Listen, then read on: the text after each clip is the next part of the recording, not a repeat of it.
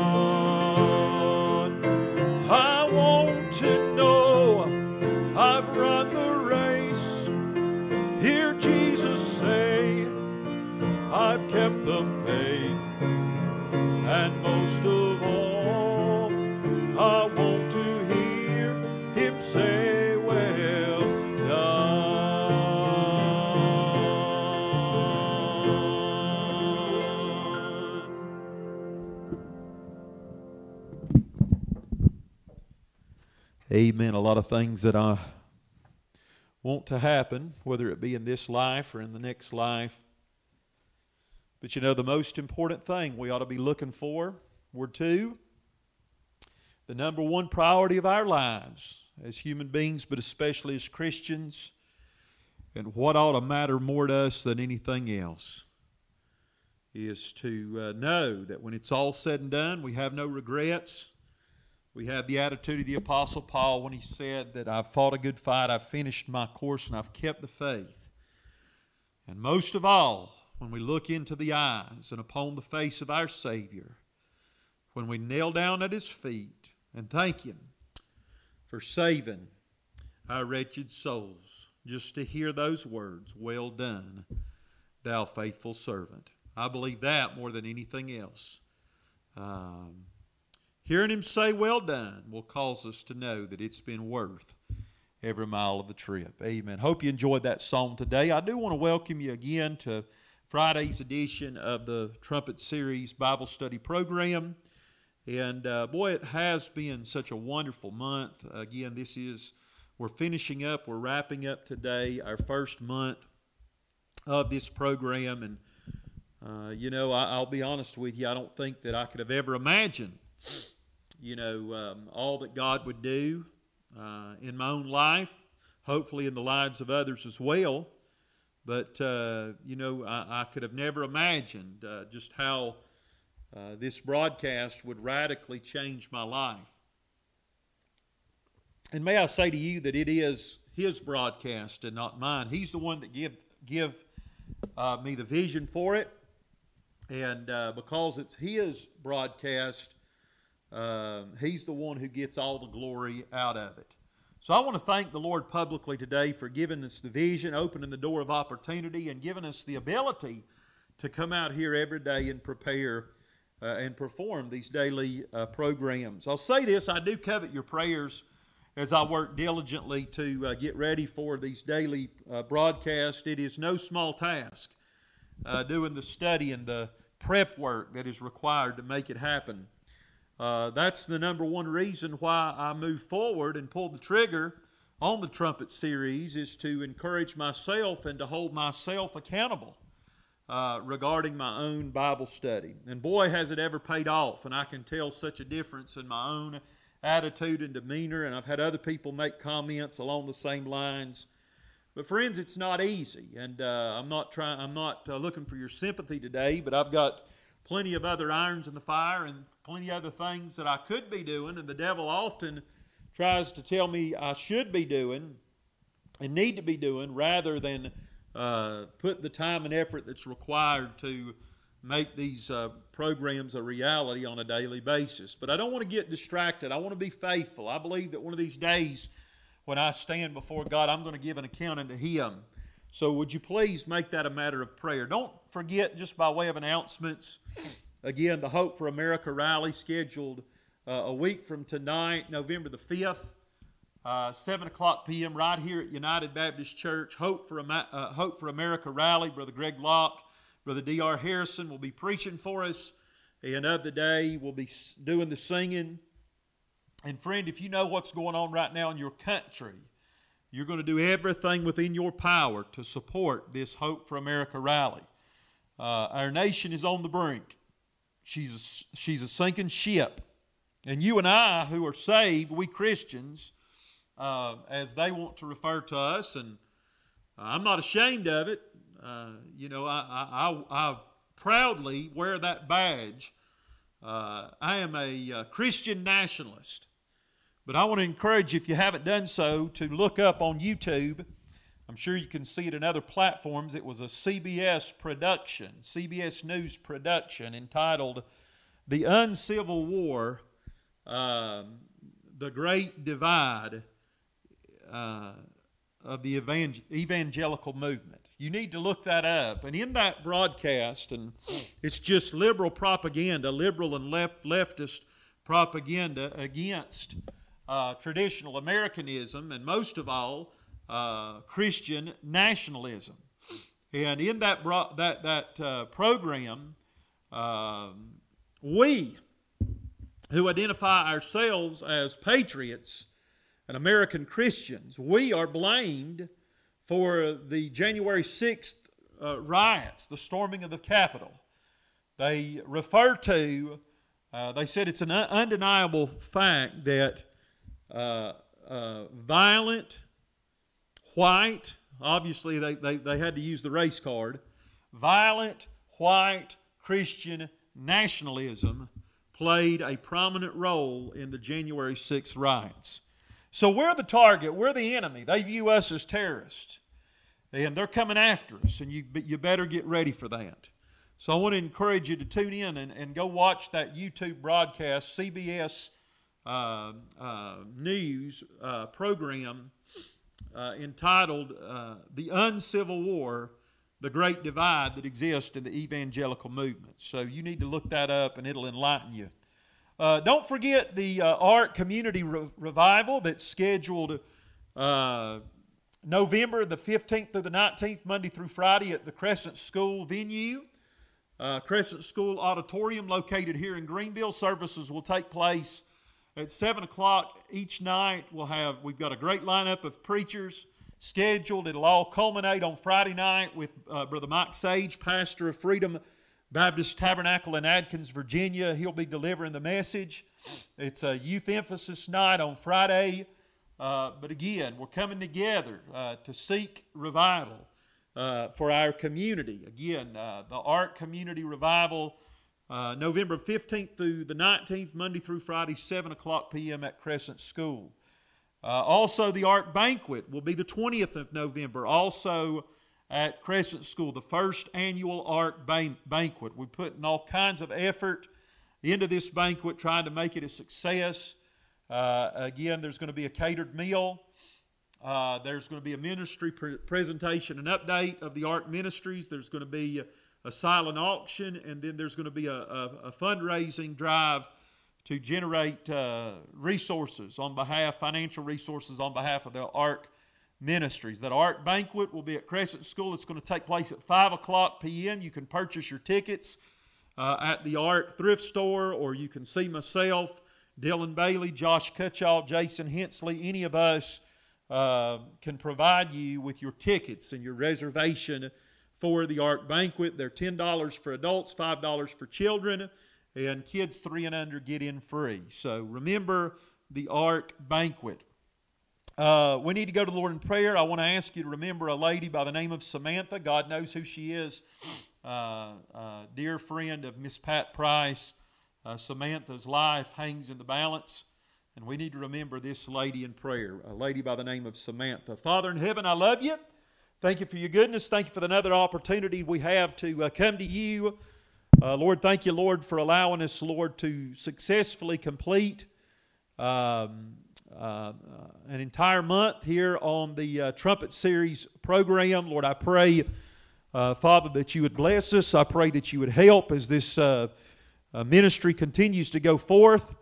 And Lord, I pray today that you would use your word, God, to challenge encourage the hearts of your people. I pray that it would be delivered not through the flesh, but through the strength and the anointing of the Holy Ghost. Uh, Father, I pray, God, that you would uh, use your word, God, to um, uh, draw us all closer to Thee. And Father, Lord, I pray, God, that your word might be a lamp to our feet and a light in our path, that we'd hide your word in our hearts that we might not sin against Thee. Honor your word, exalt your son, the humble servant. God, if there might be one today that's lost, save them before it's too late. God, give me the unction that I need to preach uh, the truth of God's word in power uh, Lord, and not through the flesh and through the mere words of men. In Jesus' name, we ask these things. Uh, praise you for what you're going to do in advance. Amen and amen. Yesterday, we finished up a very in depth section of chapter 3 as Paul waded out into some very deep water and spoke concerning the subject of God's judgment and justice uh, upon man and over his sins. Uh, forgive me for the. Um, for the camera. I thought that I'd, I'd pretty much gotten into the routine of making that adjustment, but uh, again, just forgive me for that error. But in yesterday's study, we talked about the great purpose God has for our lives that is, to bring glory to His name through every situation we face and go through, but then we also highlighted the fact that God will still be 100% just and righteous if, uh, to allow every single sinner who rejects Him to die and go to hell because of unbelief. And even if nobody uh, received Christ, and even if uh, the sacrifice of Jesus was, was a waste as it relates to the salvation of sinners, yet still God would, have, would be totally and perfectly just and righteous to step out of the way and, and let man uh, fall off the cliff and run down uh, the hill to hell on a rail, so to speak, like a freight train out of control. God would be 100% right to let every man go to hell, uh, amen, uh, because of his decision to reject uh, the sacrifice of Jesus. Uh, may I remind you today, God doesn't send anyone to hell. Man chooses to go to hell by his own free, uh, uh, voluntary choice and effort. So, uh, again, we also highlighted the fact that God, uh, amen, again, like I said, He's going to get the glory out of everything. Even in the condemnation and damnation of sinners, and that's hard for us to grasp, but yet when highlighted uh, up against the the holiness and righteousness uh, and justice of God, in a sense, the condemnation of sinners brings glory to the name of the Savior. Not that He gets glory in our sin, not that He, uh, not that He uh, uh takes any pleasure in the damnation of the wicked. No, my friend, but it's all about God's glory. Today, I don't want to waste any time getting into the study because I'm really excited about it. We're entering into some verses that most of us will find to be somewhat familiar to us. Uh, we'd have to consider Paul's writing here in the middle part of Romans chapter 3 to be amongst some of the greatest and most classic scripture that is found in the entire Word of God. And really, everything Paul has wrote about, at least from the end of chapter 1 all the way through uh, the entirety of chapter 2 and on through the first part of chapter 3, it's all, uh, it all serves sort of as a build-up to this middle part of chapter number 3. We might refer to this section uh, of chapter number 3 in Paul's letter to the Romans as the pinnacle, the peak, and the climax of this section. Paul is using to establish the reality of the awfulness of man's sinful and depraved condition that exists uh, in the sight of a holy God.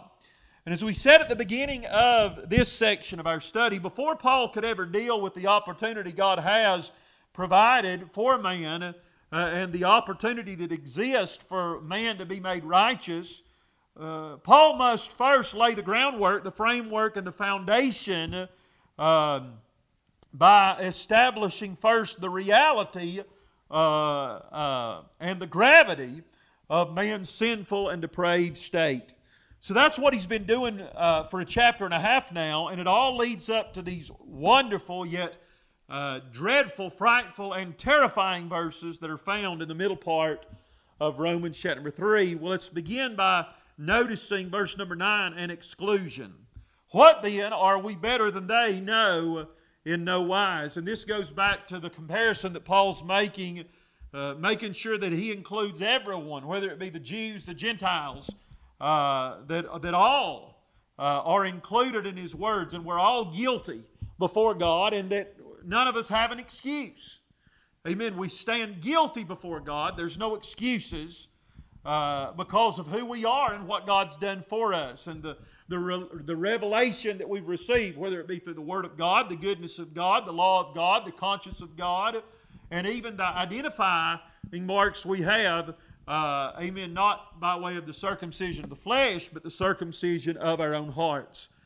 God, uh, Paul here is just reaffirming and he is just reemphasizing the fact that God is no respecter of persons. The Lord is not biased, He is not prejudiced, He's not discriminatory, and He simply does not show any preference or favor to any of His creatures. In His eyes, the Lord sees us all equally and in the same way. Amen. Aren't you glad today that the ground's level at the foot of the cross? What God has made available for one man, He has uh, made available for all men. The way God sees any man is the, is the way He sees every man in the exact same way and light. And God doesn't see us, uh, and God does not view uh, uh, humanity upon creed, code, race, position, distinction, power, popularity, prestige, wealth, fortune, or fame. But in God's sight, He lumps, he lumps all men into the same uh, basket, puts them all in the same boat, and He views them all equally and in the same way. Why? Because in the sight of a holy God, one man is not any better than any other human being. All right, so what's the conclusion that, God, that Paul makes? And what is uh, the, the, the, the proverbial nail that Paul is trying to drag home? And that is a conclusion that he makes and uh, that he confidently believes himself to have proven over the, the last chapter and a half, verse number 9, where he says, by way of conclusion, For we have before, or, or uh, by way of the things we've just written and established and determined as indisputable and undeniable facts, he says, We have before proven both Jews and Gentiles, amen, that they are all under sin. And you ought to uh, underline that phrase, they are all under sin. That's the conclusion that Paul's drawing. That's the, the nail that he's trying to drive home. Uh, that's the summary he's trying to give.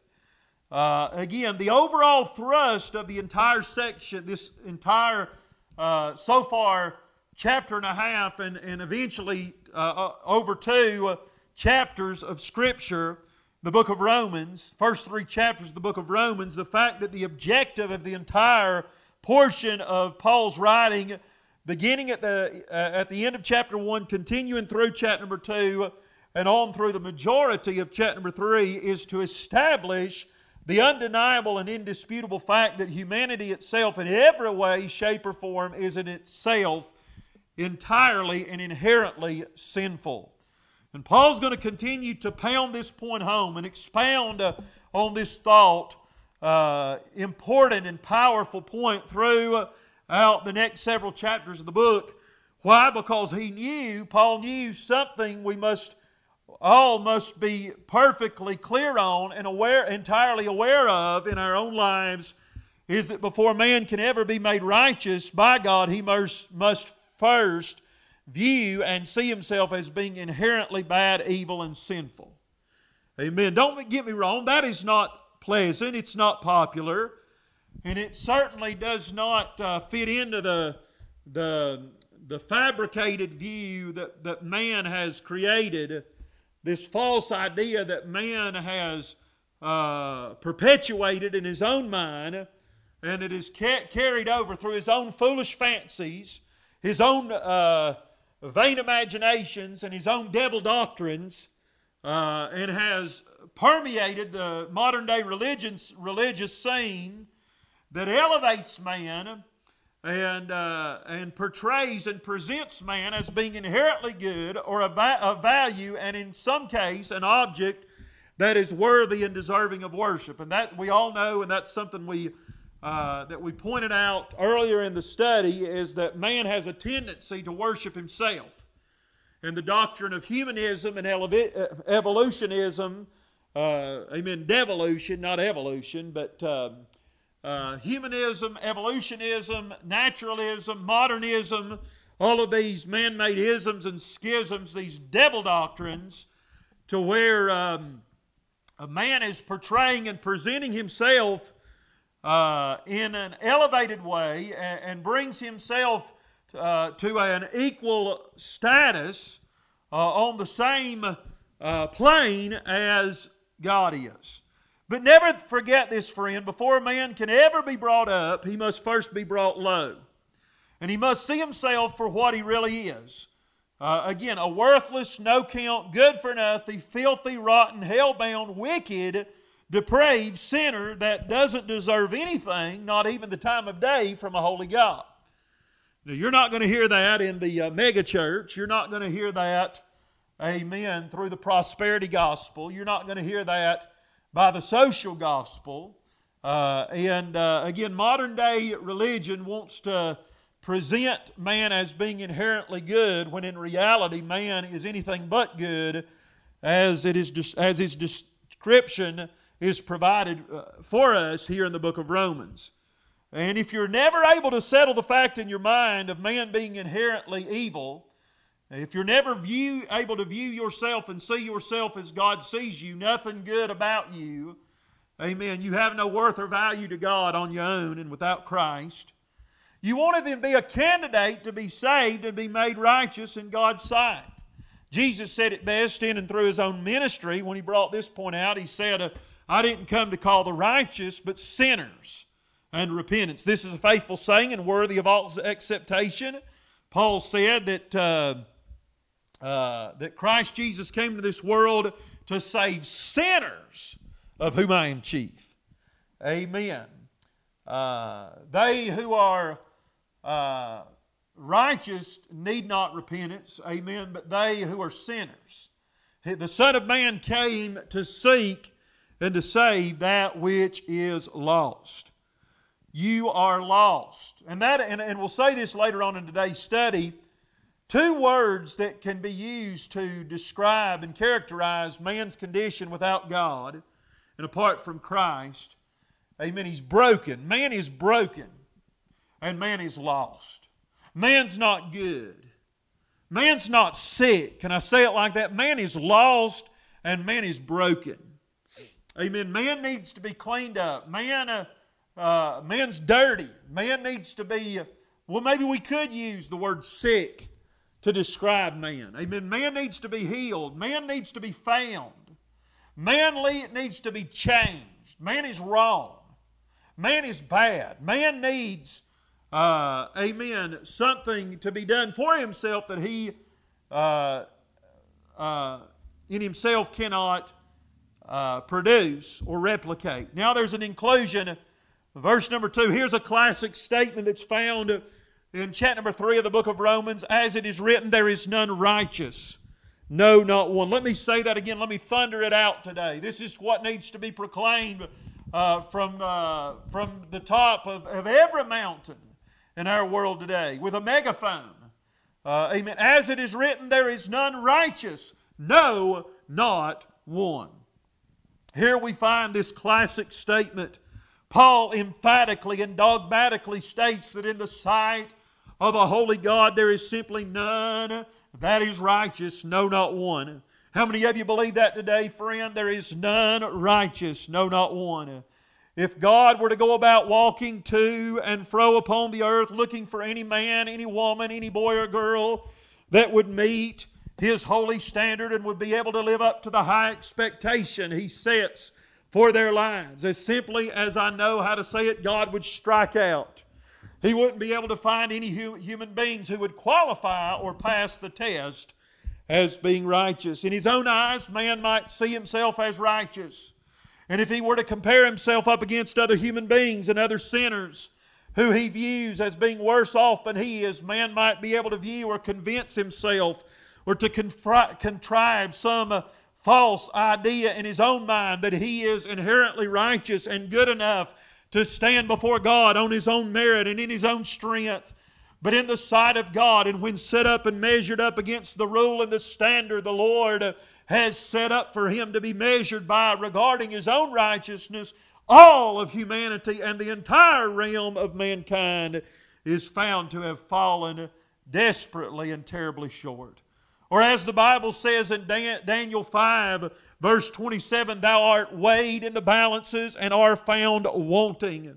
No matter what man thinks of himself, and regardless of how good of a picture he wants to paint or portray himself to be, uh, the cold, hard truth of the matter is that in good God's sight, and according to the standard set forth by God uh, in His Word, in order to judge man and to measure man by, according to his own goodness, rightness, and holiness, all of mankind, whether it be collectively or individually, is found to be lacking and is found to come up short. Or as Paul writes a little further on down in verse number 23 of the text, for all have sinned and come short of the glory of God. Friend, no matter what society may tell you, and regardless of what your own opinion of yourself may be in the sight of God and according to the Word of God, you come up short. You've been put to the test. You've been weighed in the balance, and your life has been found out to be lacking as far as your ability to make the mark, to live up to the standard or to reach the high bar and the level God has set for you and will one day measure you by. No matter how hard you may try, no matter what, uh, what uh, how much energy you may exert or what kind of an effort you may put forth uh, to obtain righteousness on your own and by yourself, you will miss the mark. You will fall short. You will come up less than uh, and, and under the standard that God has set for you to be measured by. No matter what you do, the truth is you will fail, you will falter, and you will fall short. Why? Because you do not have the ability within the strength of your own life to live up to the standard, the requirement, and the expectation a holy God has set forth for your life. Psalm 51, uh, verse number 5, the psalmist wrote this Behold, I was shapen in iniquity, and in sin did my mother conceive me. Romans 5, verse number 12, Wherefore, as by one man sin entered into the world, and death by sin, and so death hath passed upon all men, for that all have sinned. There are no exceptions. Uh, amen. There's no kind of discrimination. God's not going to favor one man uh, uh, over and above any other man. Amen. But He views us all the same, not in a good or a positive light. Amen. But He views us as we really are, and that's wicked, depraved, hell-bound uh, uh, sinners in need of a Savior. Wherefore, as by one man, Romans 5 12, uh, amen. Sin entered in the world, and death by sin, and so death uh, hath passed upon all men, for that all have sinned. Friend, I want to remind you today that before any human being ever makes the willful and voluntary choice to commit sin in his or her life, they already stand condemned by God as sinners, first by nature and secondly by birth. You see, friend, the order and the pattern of sin in man's life is as follows We are first sinners by nature, second, sinners by birth, and finally, we are sinners by choice. Before you ever make the first choice to commit any individual act of sin, you are already viewed to be a condemned sinner in the eyes of God. First of all, by nature, then by birth, and then finally by choice. We might say it this way we're already sinners before we ever commit our first sin. And in the sight of God, we're not sinners because we sin, but we commit sin because we already possess a sinful nature that gives us both the ability uh, and the desires to commit individual acts of sin. How about this one? The sinful acts we commit are byproducts and fruit of the sinful seed and the sinful root that already dwells within our hearts and lives from the very moment of conception and continues uh, on until the very day we die. May I say to you today, uh, friend, that's what uh, makes Jesus uh, the life of Jesus, but not only uh, his sinless life, but how about his sinless conception and his sinless birth? Amen. Uh, I want to remind you that Jesus was miraculously and supernaturally born and conceived in and by uh, not sinful men, uh, but by the Holy Ghost. And anybody uh, that would deny uh, the virgin birth, uh, the supernatural conception, uh, and the supernatural birth and incarnation of Jesus, not by way of sinful and fallen men, amen, but Jesus was conceived in and by the Holy Ghost. Anyone who would deny that, amen, is a false teacher and a false prophet. I'm telling you, in order for Jesus to be able to save man uh, from his sins, not only did Jesus have to live a sinless life, but he had to, to be conceived and birthed in a sinless and a supernatural way.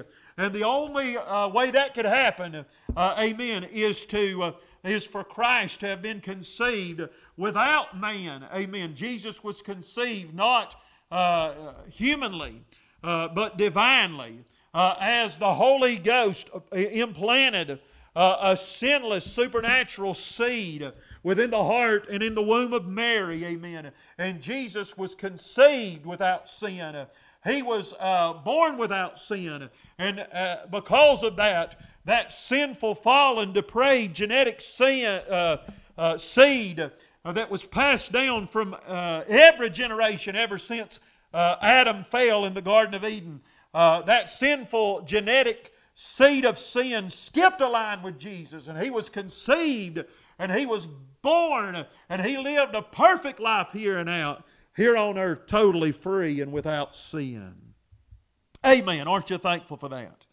Listen, friend, the reason man does the awful things that he does and the reason why he is committing or uh, man is guilty of committing some of the unthinkable crimes and acts he commits is because inherently uh, and naturally within himself and apart from Jesus, man is totally and absolutely rotten to the core. Let me say that again, friend, if you're listening today and you're lost. And even if you're saved before you got saved, amen, you was rotten to the core. You were filthy, amen. Uh, you were condemned. You were depraved, uh, amen. You were dirty, amen. You were uh, of no value or no use to God, amen. Uh, there was nothing good about you. In your uh, hand, you had no price to bring, but simply to the cross you cling. The very best man can do and the very best life man can live is not enough and is insufficient especially in light of and according to the standards, the requirements, and the expectations set forth in His Word and according to His nature by a holy God.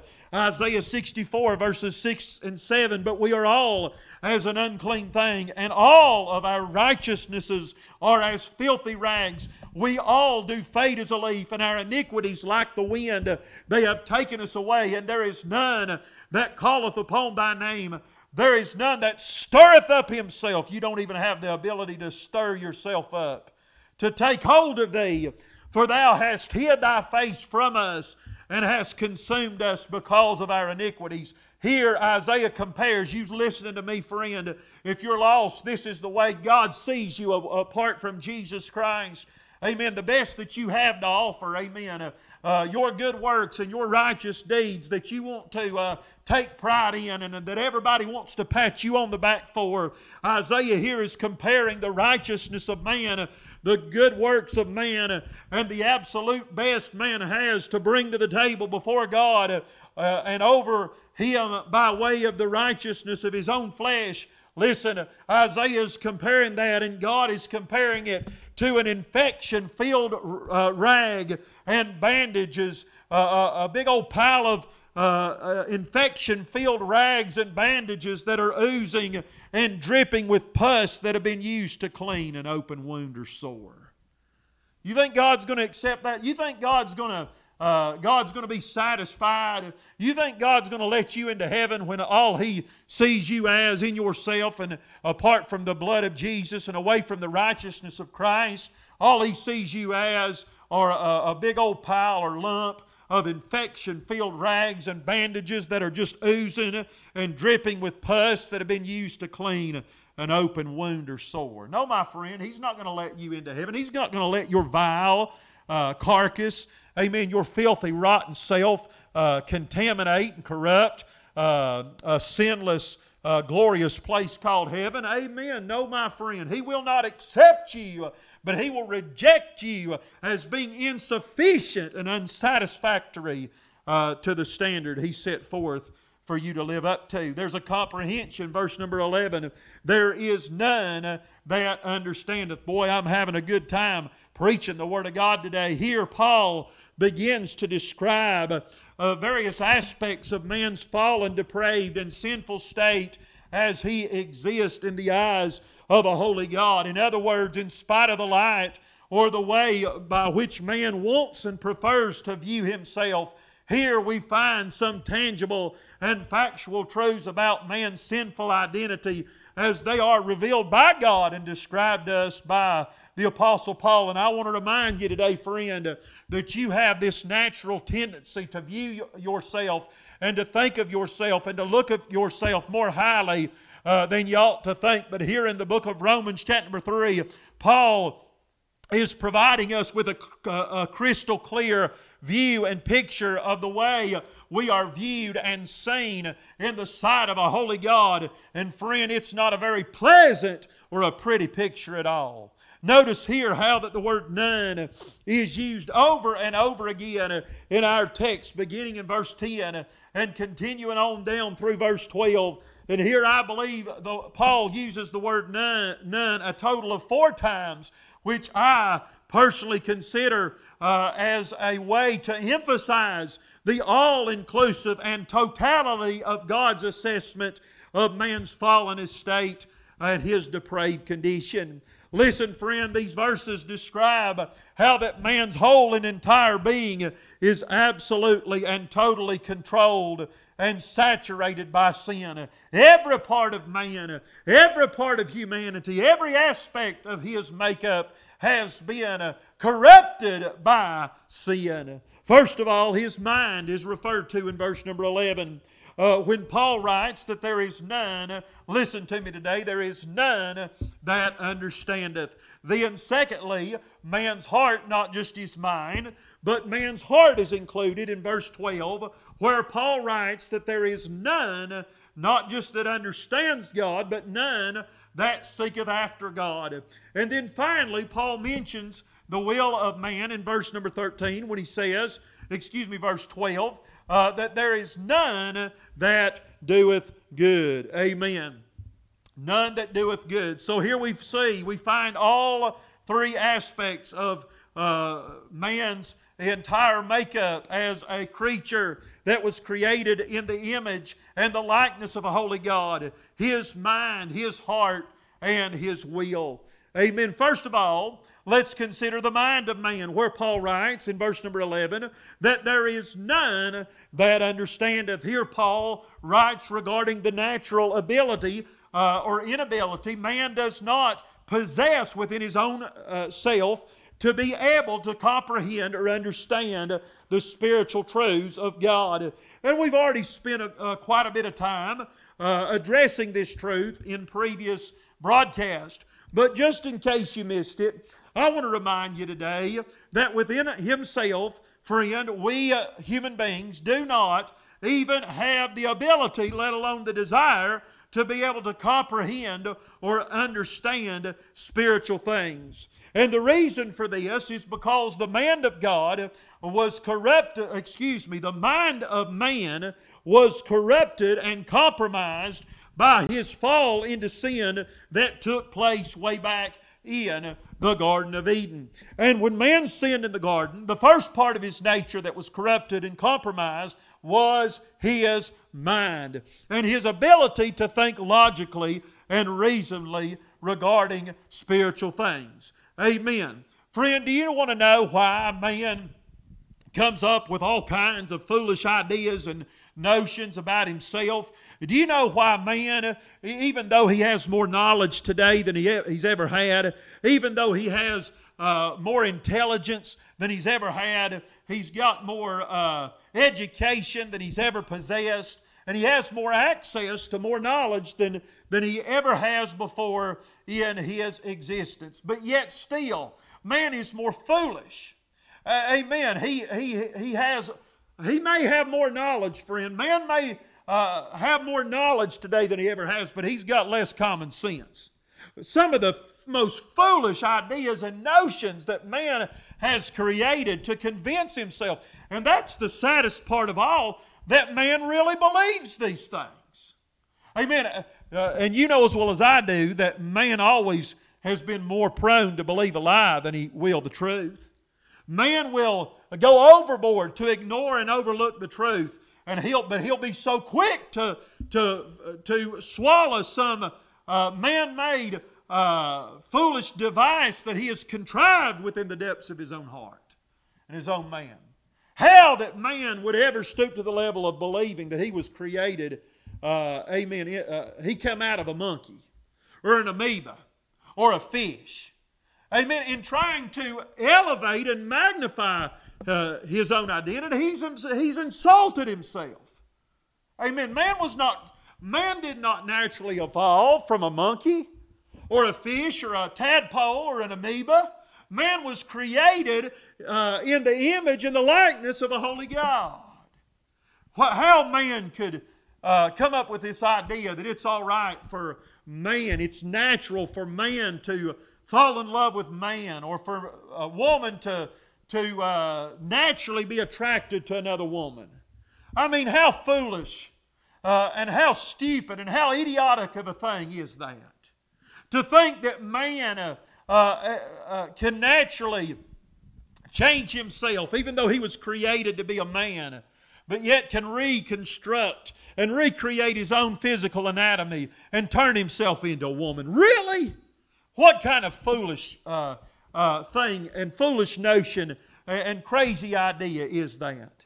But that, the, the reason man co- comes up with and concocts all of these crazy ideas, foolish fancies, vain imaginations, and devil doctrines, amen, and is because he has a depraved mind. Uh, amen. He has a mind that has been corrupted and, and has been compromised, and man no, no longer possesses in his natural estate the ability to understand or comprehend spiritual truth. Amen. What we've got to understand here that when truth is being spoken or given out, it's as if God is on one channel and man is on an entirely different channel or frequency. But in order for man to be able to understand truth, his mind must be enlightened, his eyes must be illuminated, and the way he thinks and reasons within the confines of his own mind must be reprogrammed so that he can think along the same lines as truth and as the one that's given it out. It's almost as if when man fell into sin, you listen to me today, the computer hard drive of his mind crashed, and now Anytime man tries to process spiritual information through the motherboard of his own mind, it's almost as if everything short circuits. Amen. It's almost as if man blows a fuse in his mind because when man fell into sin, he lost the natural capacity to process or digest spiritual truth. So, in order for man's mind to be able to process truth once more, God has to send a technician in the form of the Holy Ghost to do a reinstall and a reprogram on man's mind so that he will once again be able to process, comprehend, and understand truth in a right and a correct way.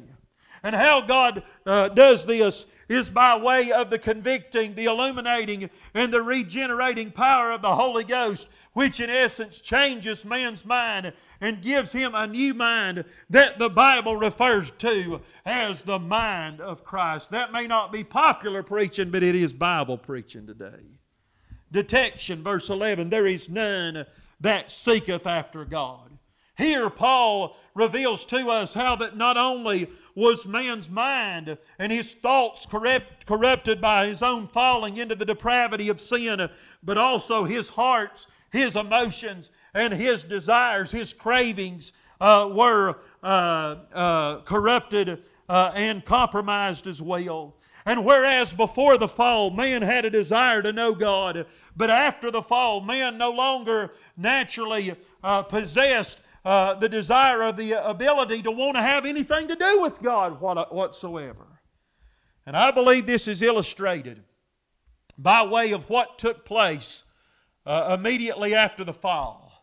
Whereas before, uh, man had a desire to fellowship with God, man had a desire, uh, amen, to spend time with God, man wanted to walk and talk with God.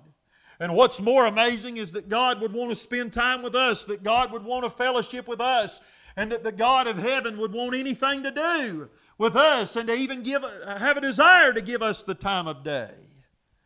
But after the fall, and here, here it is, this is a picture of redemption.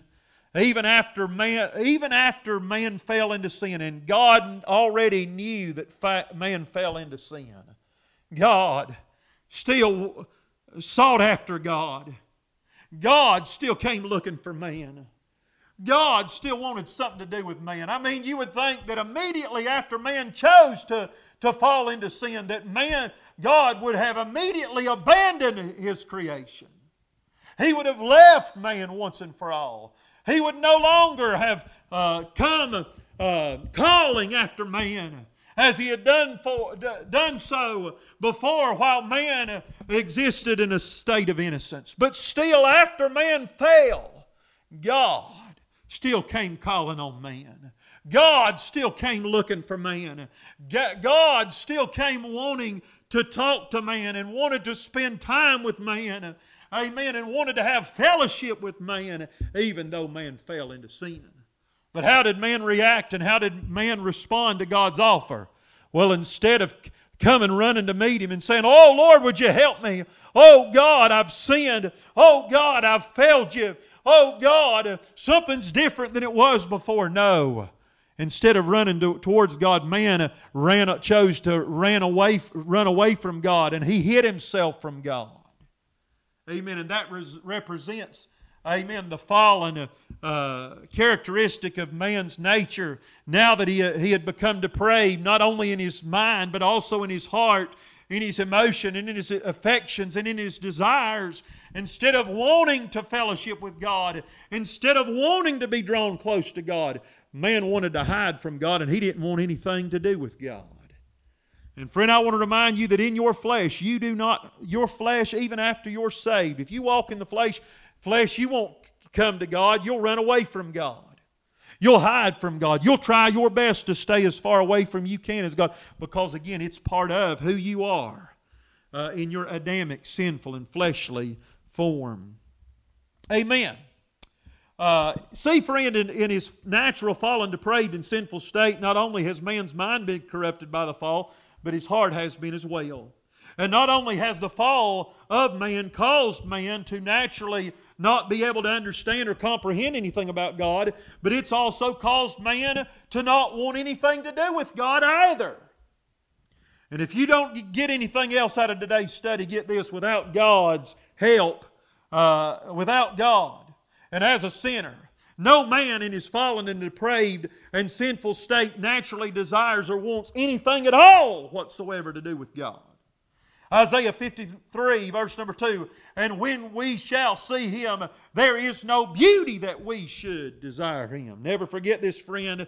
It never has been and it never will be normal for any sinner to ever have a natural desire for or a natural attraction to God. Sinners are not naturally attracted to God, sinners are naturally attracted to sin. Why?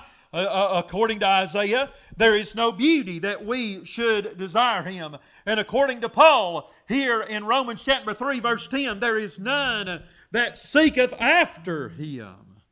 I'm telling you, friend, if you're fallen and, and, and if, if you are in a fallen and depraved state as a filthy, rotten, good for nothing sinner, there's nothing in your heart that naturally causes you to desire or be attracted to God. The truth is, it's about as natural and normal for a sinner to be attracted to God as, as it is for a man to be attracted to another man.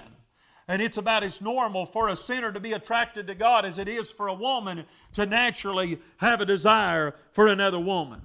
Amen. That's why on his own and by himself, no man would ever love God without being loved first by God. And let me take it a step further. That's why no man would ever naturally choose God in himself and on his own uh, unless he were first chosen by God. Now, some of you are already getting your Holy Ghost undergarments in a wad. Uh, but before you do that, there does come a point in time to where every man has to make a free, moral, and voluntary choice as to whether or not he receives or rejects God's offer at salvation. But I'm just telling you, friend, and I've got all kinds of Bible to back it up. You'll never just come to the decision on your own or by yourself to love God without Him first loving you. And you'll never just out of the blue one day come up with this idea or thought to choose God unless you have first been chosen by Him first.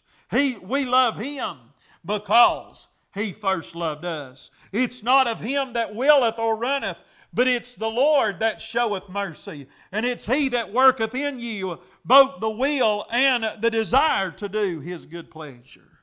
So let me say it like this because of man's fallen, depraved, and sinful state, when left with a choice as of whether or not to choose God or sin on his own by himself and without God's help, man will always choose sin over the Lord his God. Why? Because naturally man is bent towards sin. Did you hear that today, friend? Without God, you are bent towards sin. Your heart is attracted to sin. And in himself, man's flesh finds the depths and the depravity of his own sin to be more attractive than a high and holy God. A perfect illustration we could use is a dog returning to his uh, own vomit or a sow that was washed uh, once washed, returning to his wallowing in the muck and the mire and the mud. Friend, you can take a pig out of the, out of the pig pen. Amen. You can lift him up out of the mud. You can clean him up. You can wash him all over. You can dress him up uh, and try your best to make him look like something different. But in his natural state, who he really is, that pig still has a craving uh, and a yearning uh, and a lust and a desire for the muck and the mire and the mud of the pig pen. More he does the cleanness and the freshness, uh, amen, and the nourishment of the Father's house. Friend, and I'm telling you, if you're one of God's sons, you may become a prodigal, but there's going to come a day and a time to where that prodigal son comes to himself Amen. And that newfound nature and that newborn instinct he received on the day he got born again, it's going to kick in. And all of a sudden, he's going to have a craving for the Father's house. And he's going to realize that Daddy's house and a place at the king's table as one of the king's sons is a whole lot better than wallowing around in the muck and the mire and the mud of the pig pen.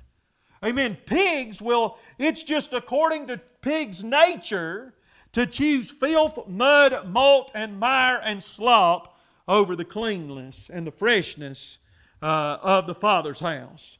Amen. Man's heart is bent towards sin, and our flesh is attracted to sin just like an old piece of metal is naturally drawn to a magnet. You will never come to God on your own or by yourself. You'll never uh, just uh, freely and voluntarily wake up one day and decide, oh, I think I'm going to love God and get saved. You'll never draw yourself to God. But that drawing, that wooing, that choosing, that loving, that craving, that yearning, that wanting, and that desire must, uh, may, must be implanted into your heart and soul by way of the new nature. And it comes through by way of the Holy Ghost of God. There's a confusion. Verse 12, they are all gone out of the way. Here we find how that by way of man's fall into sin, his moral compass is gone, and his ability to make good, sound, reasonable, and logical decisions simply does not exist. And all of these things really work together and go along with each other. And by that I mean that because man's mind has been corrupted and because his heart has become contaminated, so also has his ability to make good and sound choices. Or we might say it like this because fallen man no longer has the ability to think right or feel right, he also does not know how to, right, to do right or act right either. Amen. Do you ever wonder why people do stupid things? Let me take it this let me let me go this far. Do you ever wonder why you do some of the foolish things and make some of the crazy choices and decisions you make. Just like Paul said over in Romans chapter number 7, he said, What I do, what I want to do, that's what I don't do. And what I don't want to do, I find myself doing. Amen. Uh, why? It's because of the law and the seed of sin and the nature of sin that dwells within your heart as a fallen creature. Amen. Again, sinners commit sin because they're already sinners. They were born sinners. They were conceived in sin. And because of the law and the root of sin that dwells in the heart of every sinner from the moment that he's conceived, continues uh, uh, down through his birth and throughout the remainder and the continuance of his life, man makes wrong choices because of the law and the seed of sin that dwells uh, in the, uh, uh, down on the inside and the depths of his heart and soul. Amen. Man makes stupid choices. Amen. Because not only was, uh, was his mind and his emotions corrupted by sin, amen, but also his ability to make good, sound, logical, and reasonable choices was uh, defiled as well. Amen. How we uh, think affects how we feel, and how we feel controls what we do. And in our fallen state, man's like a ship without a rudder. He is a vehicle without a steering wheel. Man, he's like a man out in the dark or in the wilderness without a compass, a light, or a map to help him get out and find his way back home.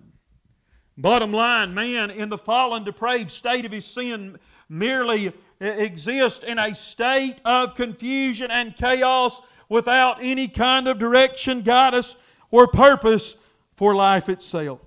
If that's not a perfect way to describe our society today, I don't know what is.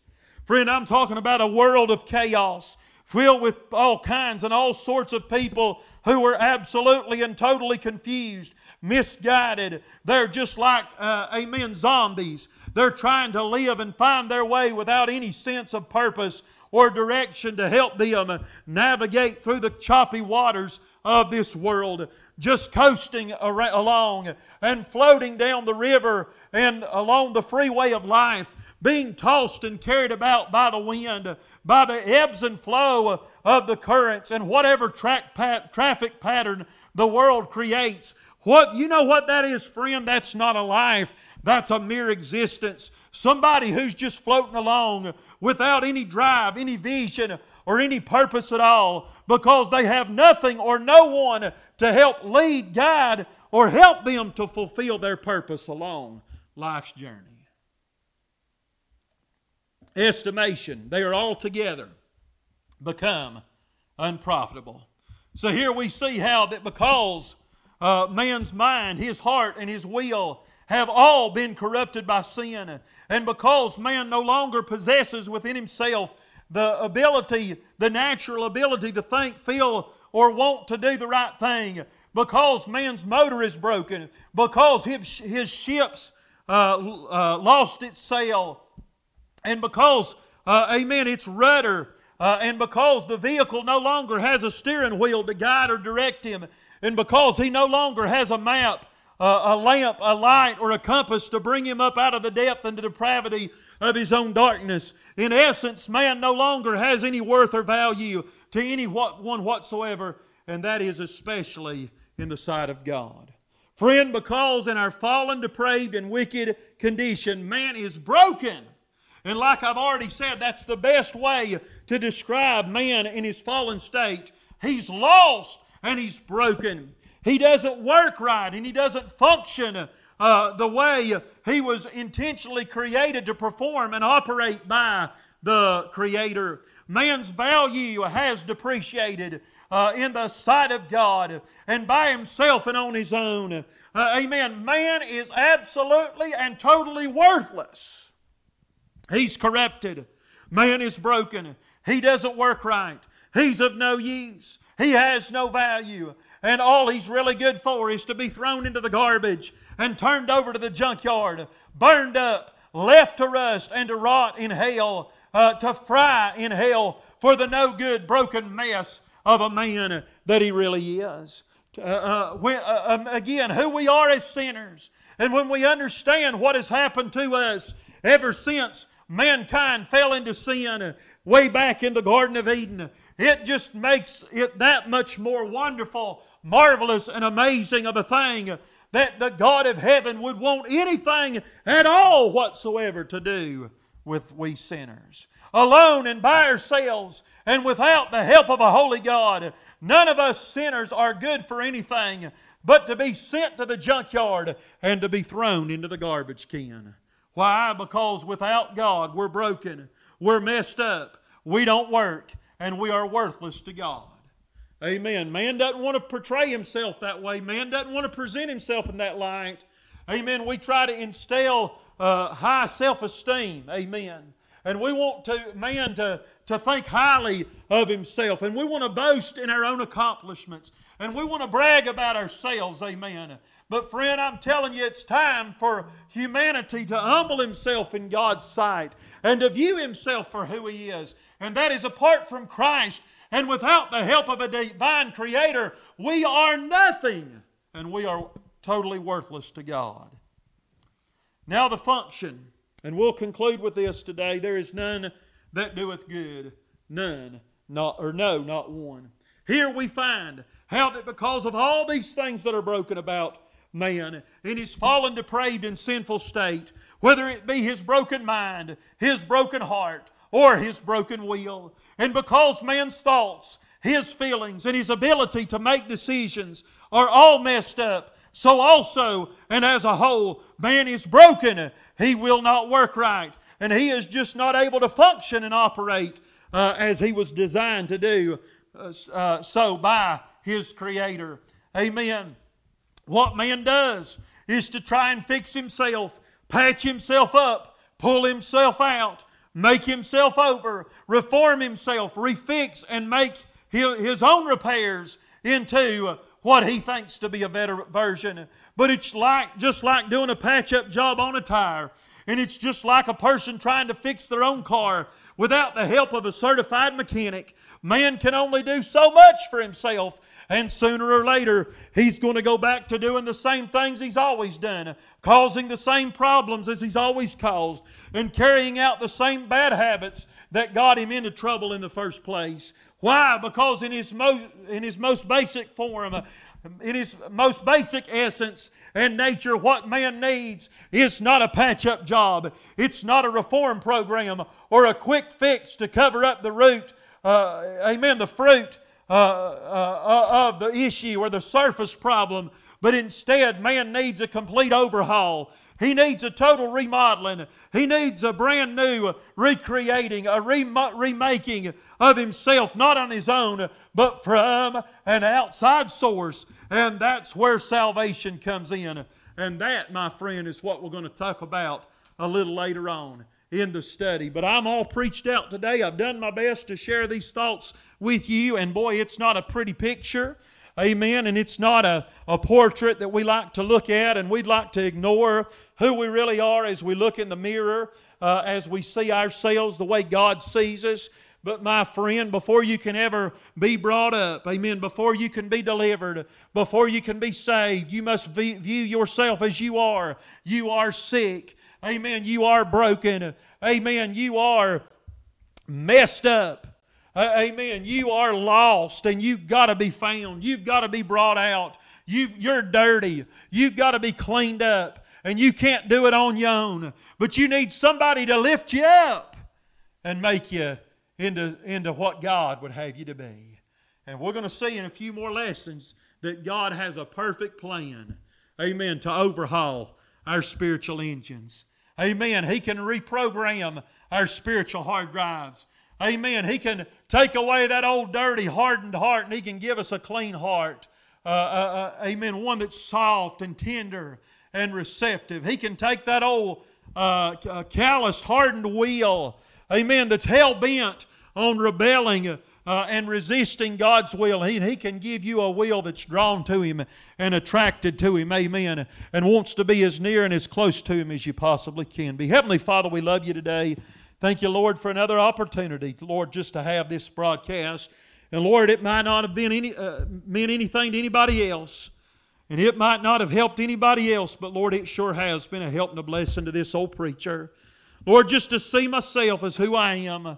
Lord, a no good, filthy, rotten, wicked, vile sinner that ought to be thrown in the garbage and ought to be sent to the junkyard. But God, you took me out of that muck and the mire of the sin. Amen. You changed my life. You gave me a new nature. You, Lord, you, you gave me a new mind, Lord, a new heart and a new will. And Lord, now I'm operating better than I've ever operated, and I'm functioning, Lord, more close to the original design of the clocksmith and the Creator God. And Lord, I'm not always ticking like I need to be, but I'm ticking better than I used to be. And one of these days, Lord, I'm going to tick and I'm going to work and I'm going to function and operate just according to the design of the master creator and the master architect. Lord, thank you for a good month right here on the Trumpet Series Bible Study broadcast. Be with us as we enter into next month. Grant us favor. God, keep the door open. Lord, give us, Lord, expand our audience. God, give us more viewers and more listeners. And most of all, get more glory. Bring more glory to your name. And Lord, allow lives to be changed, not by anything this, this worthless sinner, this good for nothing preacher says, but God, would you see fit to change the lives of men and women through your holy, infallible, and inerrant, inspired Word of God? We'll praise you for what you're going to do by way of the Trumpet Series Bible Study broadcast. We ask all these things in Jesus' name. Amen. Tell somebody about Jesus today. Have a great weekend. Go to church on Sunday, and we'll see you right. We'll see you back right here uh, on Monday. Uh, excited about another edition of the Trumpet Series Bible Study program. Have a great day. God bless.